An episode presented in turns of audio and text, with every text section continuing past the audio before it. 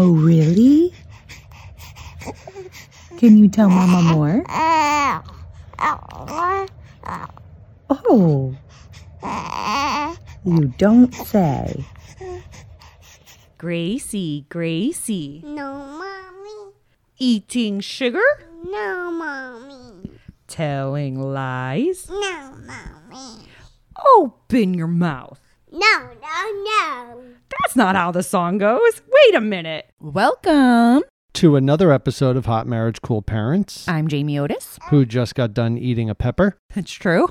and I'm currently nursing our son Hendrix. I don't know if you can hear him. Yep, that's the sound of breastfeeding. Everybody listen. Please don't.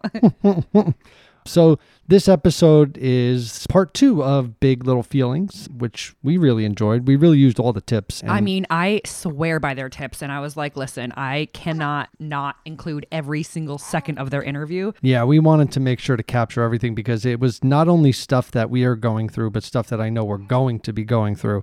And they're just it's so relatable for Yeah. literally everybody who either knows a toddler or has a toddler. And that's literally everybody. Yeah, they're down to earth and it just makes sense. And so, as every podcast episode, we love giving a shout out to our five star reviewers. We and love you guys. Yes, and this one goes out to Juno's mama. So Juno's mama says, "Love this podcast. I really enjoy your interviews, especially the ones from MAFS. Both of you listen and let the guests do the talking.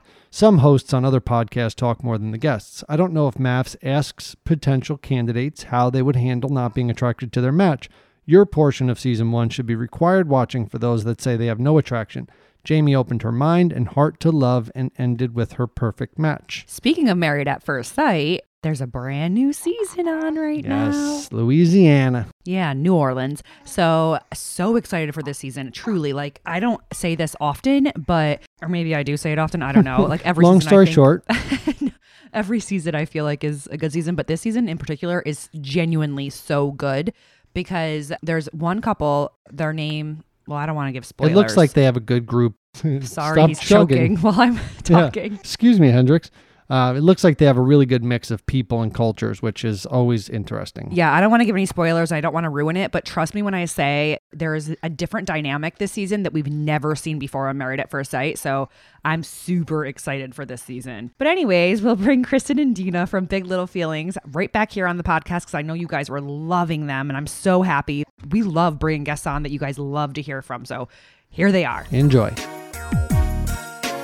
Okay, so ladies, the other thing that Doug's actually been doing recently, and I'm like, I can't wait to ask you guys if this is good or bad because I'm not a child psychologist, so I don't know. But if she doesn't eat, for example, you know how toddlers are, they don't want to eat dinner. So he'll put on a sad face and start to kind of like whine and just like be really sad. And he'll say, I'm sad. I want you to have a bite. And so then she'll eat a bite and he'll go, I'm happy now. Is that good, bad? It's so manipulative. That's what it is. Well, you know, when it comes to food, we want to kind of keep it neutral, is the best way to do it. We want to have neutral emotions around food. And so we love this phrase of play it cool. So typically, no, we don't want to talk about like they're making us happy or sad because that actually puts some pressure on them. But also, you know, there's so much we could talk about with food because there's just so many different areas. Like, we want to keep it a low pressure environment for them. So that means, you know, giving them one safe food is a tip that we always love. Something on their plate that you know they eat, they you know that they like. And when we're introducing newer stuff or stuff they're not as, you know, comfortable with yet, that way they have that safe food to kind of rely on and feel comfortable starting to explore. And honestly, studies show it could take your kid up to a hundred exposures to eat a new food. so they need a lot of time to get comfortable with different foods. Yeah, that makes Yeah. sense. And there's also a lot of studies that just show parental involvement of any kind, but something like what you're just saying right now, whether it's like if you eat this, then you get this, or what you just said, which is if you eat this, it will make me happy, things like that. The studies show time and time again that that's actually going to lead to picky eating. It's just the pressure and the this and the that. And it's the same way if you tell them to put on their shoes, they're never going to put on their shoes. They just don't want to. Yeah. Inherently, what you're accidentally doing and all parents do it by the way especially like have a bite of this and you'll get a treat or something all parents mean it in a really great way but time and time again, it promotes picky eating. Yeah. So what we just say is there's really almost no conversation about what she is eating, how she is eating, in what way she is eating. Let her be messy. Let her eat only blueberries if that's all she's eating. And instead, just sit down at the table and just have a conversation. Just tell jokes, do whatever, and give that some time. It might be a little bit weird at first because she's not used to it. Right. And give it some time, and then she's going to start to just explore and just eat. And the other really big key part about eating is you really want to long term be fostering them to listen to their own bodies about if they're full, if they're hungry, if they're not. And sometimes, honestly, toddler bodies, they're just not that hungry. Like, have you ever noticed for like three days, they'll eat absolutely nothing, literally like a bird, and then for three days, they're eating like a football player, Mhm. right? Yeah. and that's super normal. So rather than pushing on the days they're not eating, kind of just let that happen and know that in what two hours they'll have a snack, right? So they'll be Yeah. okay. Yeah, and I think that's something that's really stuck with me, especially now hearing it out loud, because I do get concerned about her getting enough nutrients and eating enough food. And it's almost like I try to force it on her and not to make excuses for the whole pouty face and everything that I was doing. We were starting to learn and play with dolls, and I was acting like I was hurt one day. And Henley came over and said, Oh, no, daddy, I'll be your doctor.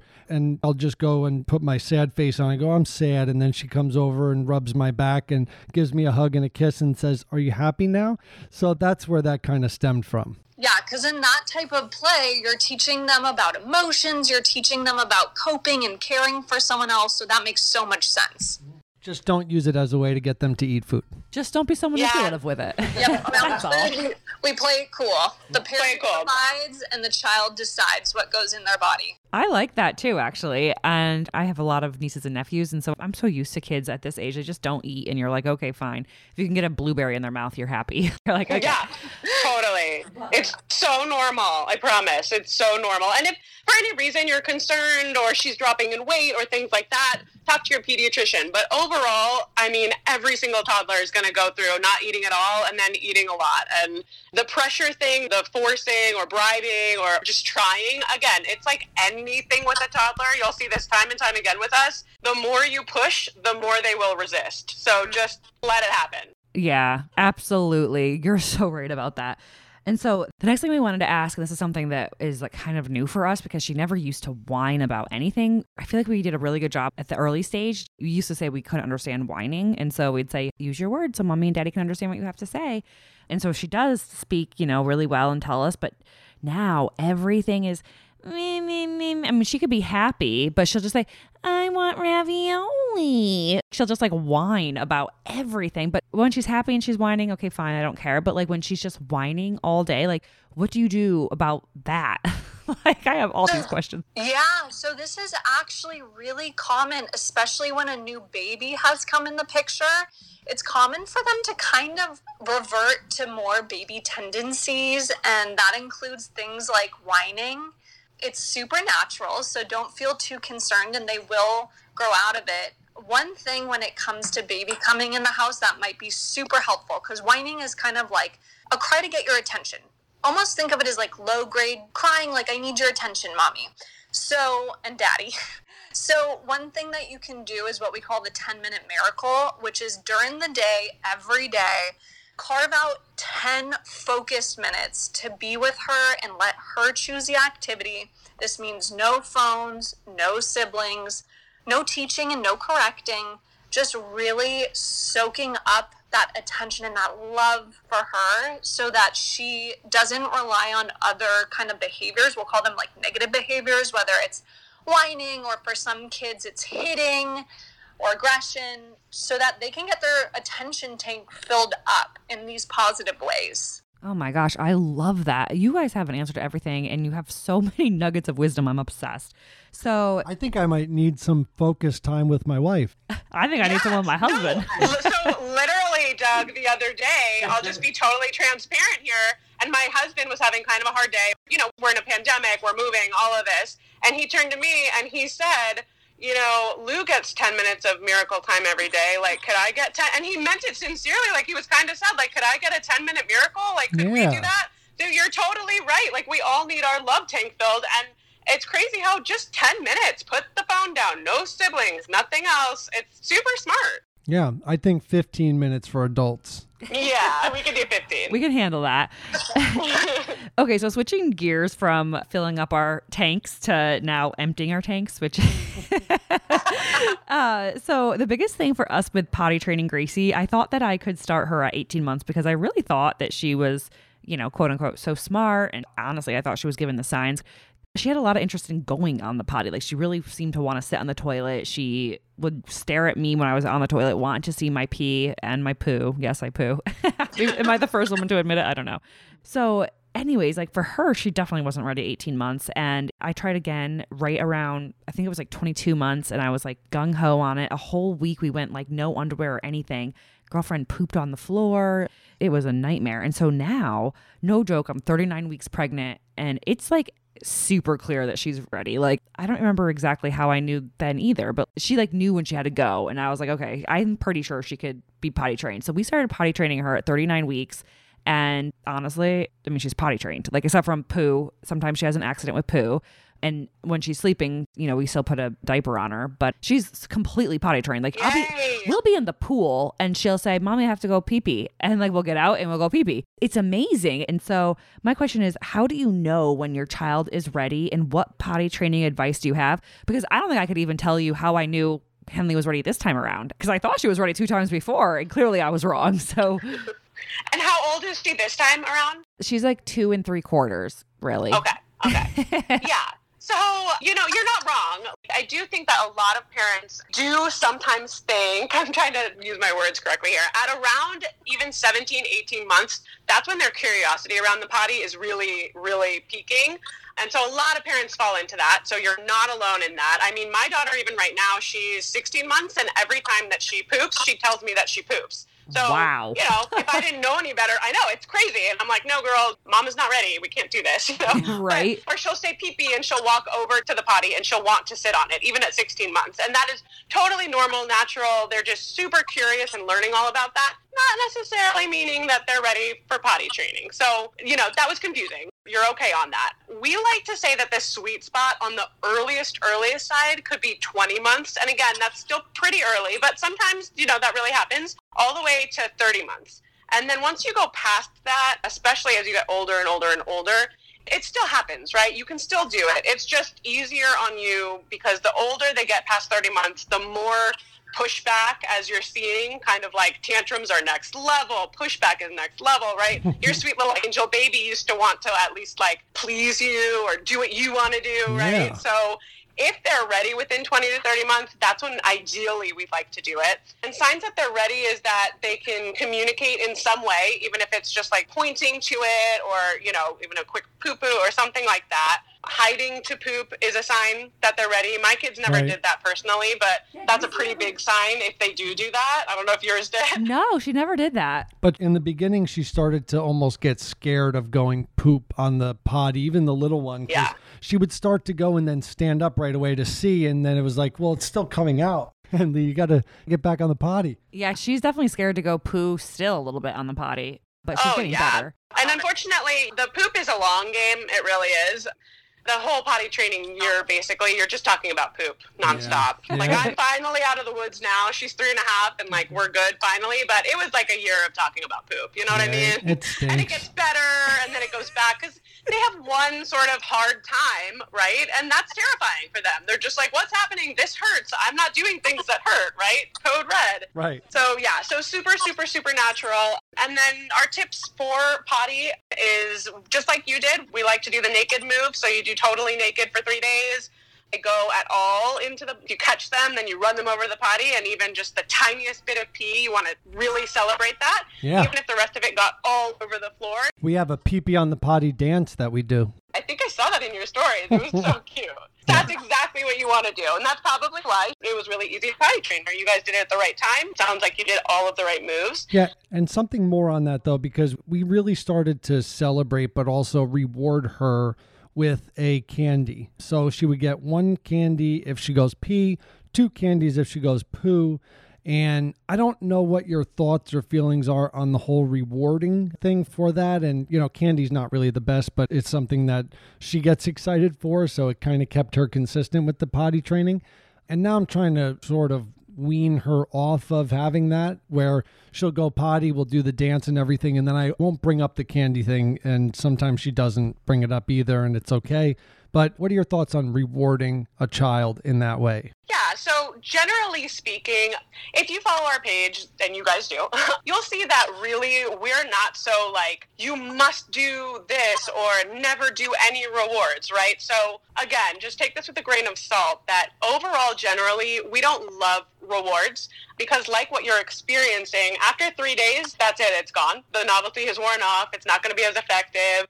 And what's more, especially like with the potty, you really want to be building their internal motivation for whatever it is that you're rewarding, whether that's going pee on the potty and getting excited. And then you're saying, how does that feel? Does your tummy feel so much better? And really pointing out the reasons why it's good for them. Or, oh, you didn't go pee in your pants. It feels so yucky when it's in your pants, right? Doesn't it feel better on the potty? That kind of a thing.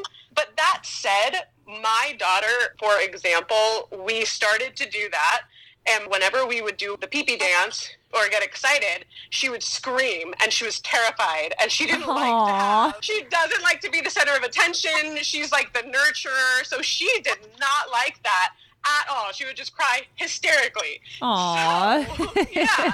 For my daughter, for the first three days, we did the same thing. We did a little reward. Like you touched on, we do recommend not using candy if possible, because again, it's that thing of now all they want is desserts are better than broccoli, M&Ms are better. That's like a treat type of food, and you really want foods to be kind of like equal playing fields, not to make Yeah. desserts and candy that really desirable thing. So what we did was for those three days, we did like a little teeny troll toy that came in a package, and we did that Oh. for three oh. days, and that's okay. Just because we're rewarding them for three days of the whole year or something, it's going to be okay, right? Yeah. So it's not a common thing, but hey, if we need to get past a barrier or an obstacle, and then later on when she was older, she was terrified to poop, just terrified to poop. So I introduced that toy reward thing just to kind of get over the hump, just for two days. Like, here's what the poop fairy brought you, and then it's gone, right? It's just not a regular thing. then you focus on the internal motivation of you did it, you listened to your body, you let the poop out. How do you feel? And do you know if the poop fairy comes to New Jersey? what do you want, Doug? What's your reward? I don't know, but I'm thinking I could get three. troll? I should probably get three or four rewards a day. Yeah. Oh, that's a lot of poop. I'm regular. that's a little too regular. Oh, it's so funny. Okay, so ladies, before we let you go, I wanted to ask you, what is your number one advice for any parent when it comes to discipline? I would say that, you know, discipline technically means to teach. So it's not to punish, it's not to make them feel bad about themselves. We're really trying to promote learning when we're disciplining. And probably the number one tip is never try to teach the lesson in an emotionally heightened moment. So when they're mid tantrum, they're mid meltdown, that's not the time to teach. That's the time to really just connect with them, tell them that you see how they feel. And then when they're calmer, that's when you can actually teach them how to cope in different ways. So, in that tantrum moment, it's just going to sound like you're really, really mad right now. I'm right here with you. And when they're calmer, you can reflect with them and say, you know, next time you're feeling so mad, how can you let your angry feelings out safely? Yes, you can do a big lion roar to let it out. You can let your angry feelings out through drawing it. Yes. That's probably the number one. That is such good Yeah. advice. I was literally just thinking tonight, she was in this tantrum. She like ran away from me into like the guest room and closed the door on me. And then I went in there and she was just kind of whining, really, not even like a huge tantrum. And I just said, Do you want a hug? And she said, Yeah, mommy. And so I, I just hugged her and then she calmed down. But I think I should say, I can tell that you're really sad right now, or you're really angry, or whatever the case is. That way, later on, maybe she'll associate that feeling with that word, and then she'll understand what I'm saying later on. It's just such good advice because now I'm thinking to myself, I'll be like, okay, how can you help yourself when you're like, how do you say it to her? Like, how can you help yourself when you're feeling so frustrated? You can roar like a Yeah. lion. Is that what you say? Yeah, when you're feeling so sad, what would help you feel better? Do you like hugs when you feel so sad? And I love what you did with her too, actually, because it teaches her to really notice her own emotions. And that is like a long term goal is to be able to look inside and understand what you're feeling. And then to recognize that there are ways to make big feelings feel better again. That's Yeah. coping. Oh, you make me feel so much better. I mean, I'm pretty much, as you know, on your page daily looking for tips. So, and speaking of that, you ladies have something coming out soon here, right? To help mamas and daddies with their toddlers? Yeah, so we have a course that's launching in two weeks. It's called How to Win the Toddler Stage. And it's basically everything we talked about, except I wish we had like three hours to really delve in with you guys, like every problem that you have. So we talk about everything that's really overall feelings and long term and things like that. But I think what's really the interesting piece about us is that then we literally have section that's called the nitty gritty, and it goes into every specific toddler problem that you could think of. So, new baby, and it gives you strategies for if you have a new baby, potty, car seat tantrums. I mean, every single sleep, there's a whole toddler sleep guide in there, night wakings, just every single teeny tiny toddler problem that you can think of. We really tried to put it all in there and walk you through it. That's amazing. And actually, you just mentioned something that I wanted to ask. I feel like we have to re-sleep train our daughter because she wakes up like at least once or twice a night, and Doug gives her milk in a cup, which is going to rot her teeth out because, you know, she doesn't brush her teeth immediately after. Real fast. Best advice for like sleep training your toddler, like helping her sleep through the night. Yeah, she just doesn't sleep through the night anymore. Yeah, well, it actually is really similar to something we already covered, which is you're going to want to prep her on what she can expect. So when she wakes up in the night, we want to have a consistent response that just lets her know you're there, she's safe, but it's super boring. We're not having fun and hanging out because that's what the 10 minute miracle in the daytime is for to fill up that attention tank. So in the night, you're going to let her first kind of cry out for you for one minute before you go in. Then you're going to go in and have your boring phrase that you say over and over, which is something like, you know, it's nighttime, time to go to sleep. I love you, night night. And you walk out. Next time she cries out that night, the same parent's to go in, but they're to wait two minutes before going in, say the exact same phrase. It's neutral, it's boring, we're not hanging and then go back out. Wait three minutes the next time, same parent. And for the rest of that night, you're gonna do three minute intervals from when she cries out. The next day, if she still had problems that night, you're gonna role play it again, where you go over what's gonna happen that night. Maybe let her be the parent who kind of like walks you back into the room and says the phrase so she's comfortable with it and knows what to expect. And then that night, stretch it out an extra minute. So two, three, and then four minute intervals that night. Yeah, and what happens too is when we go in, if we do the, you know, we love you, it's night night time, you know, good night or whatever the phrase is, that's when the screaming and crying gets way louder. So walking out, I mean, we would keep the same intervals. It's, it's almost like she's crying as soon as we start to leave. Yeah, it's so difficult. We've tried to put this into like a blog post or into an Instagram thing. The plan that's in the course is like a full 30 minute plan. I don't think of it as sleep training because it's very different from sleep training a baby. What we like to kind of think of it as is like holding boundaries at night. So when you say that when you walk out of the room and she's crying, is it kind of similar to when you close the iPad and she wants more iPad and she's, you know, screaming bloody murder for more iPad? It's kind of how we think about it the same thing, just at night, where we really want to tell her in advance what to expect. We're only watching one show. Same thing at night. At night, it's not time for milk, it's time for sleep. And this is what will happen. And then we hold those boundaries. And by the way, if we hold the boundaries more during the day with unrelated things, she's going to accept the boundaries at night even faster and easier too. And again, like there's just so much more to it. And we recommend 10 minute miracle when you're doing it at the same time. So we have a full plan in our course. And obviously, we'll send that to you guys. And it works, you know, but it is a little bit comprehensive. Keeping those consistent boundaries where they know that they're safe, you're there, but we're not hanging out.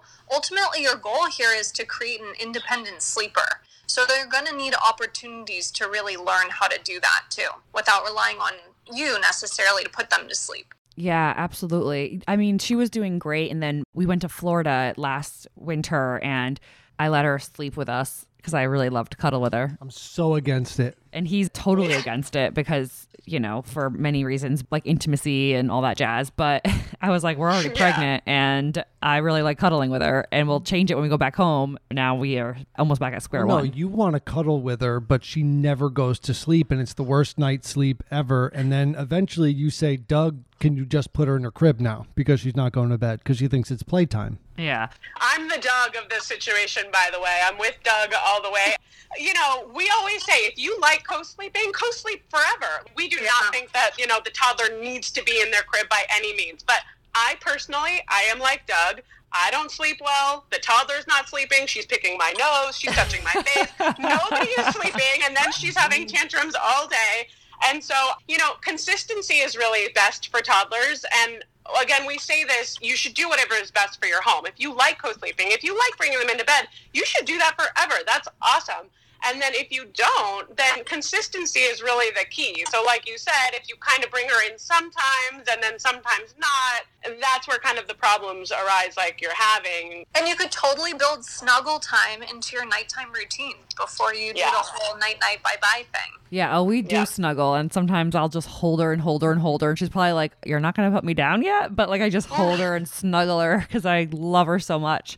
But I love it. anyways, thank you, ladies, so much for this like abundance of wealth that you just gave us in like all these big little feelings and understanding them and all that. And for those of you guys listening, truly, like you should check them out if you have a toddler. They're at Big Little Feelings on Instagram. They give like the best tips right there for free. And then obviously they have this course coming out. So if you want like the real tips, then highly recommend that as well. Thank you, ladies, so much.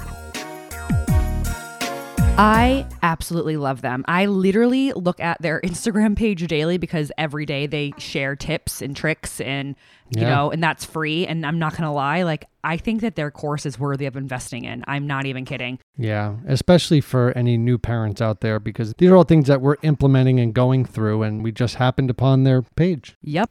yep.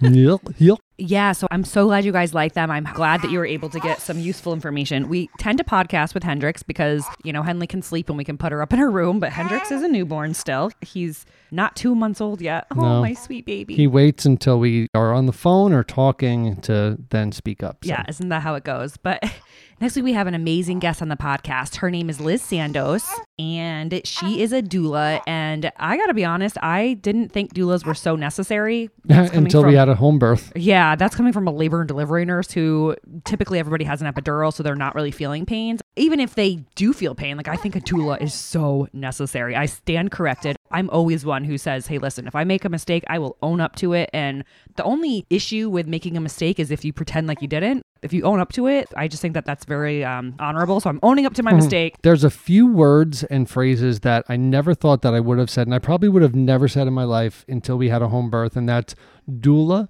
midwifery, and wow, that placenta really does look cool. So funny. I never would have said that. But yeah, so Liz is also pregnant herself, and we're going to be asking her lots and lots of questions about just like birthing in general, laboring in general, and then what her plan is. Like, does she plan on having a home birth? Does she plan on going to the hospital? So, yeah, I'm so excited to be able to share all of that information with you guys next week. And we're also doing something really fun where we like have this game where we're picking questions, this or that, and Doug and I have to choose one thing or the other and explain why we choose it. And it is just so funny. So, we'll see you guys next week. Love you guys. Have a good week. Yes, goodbye. Bye. Stay safe, wear your masks, and wash your hands. We love you. Bye.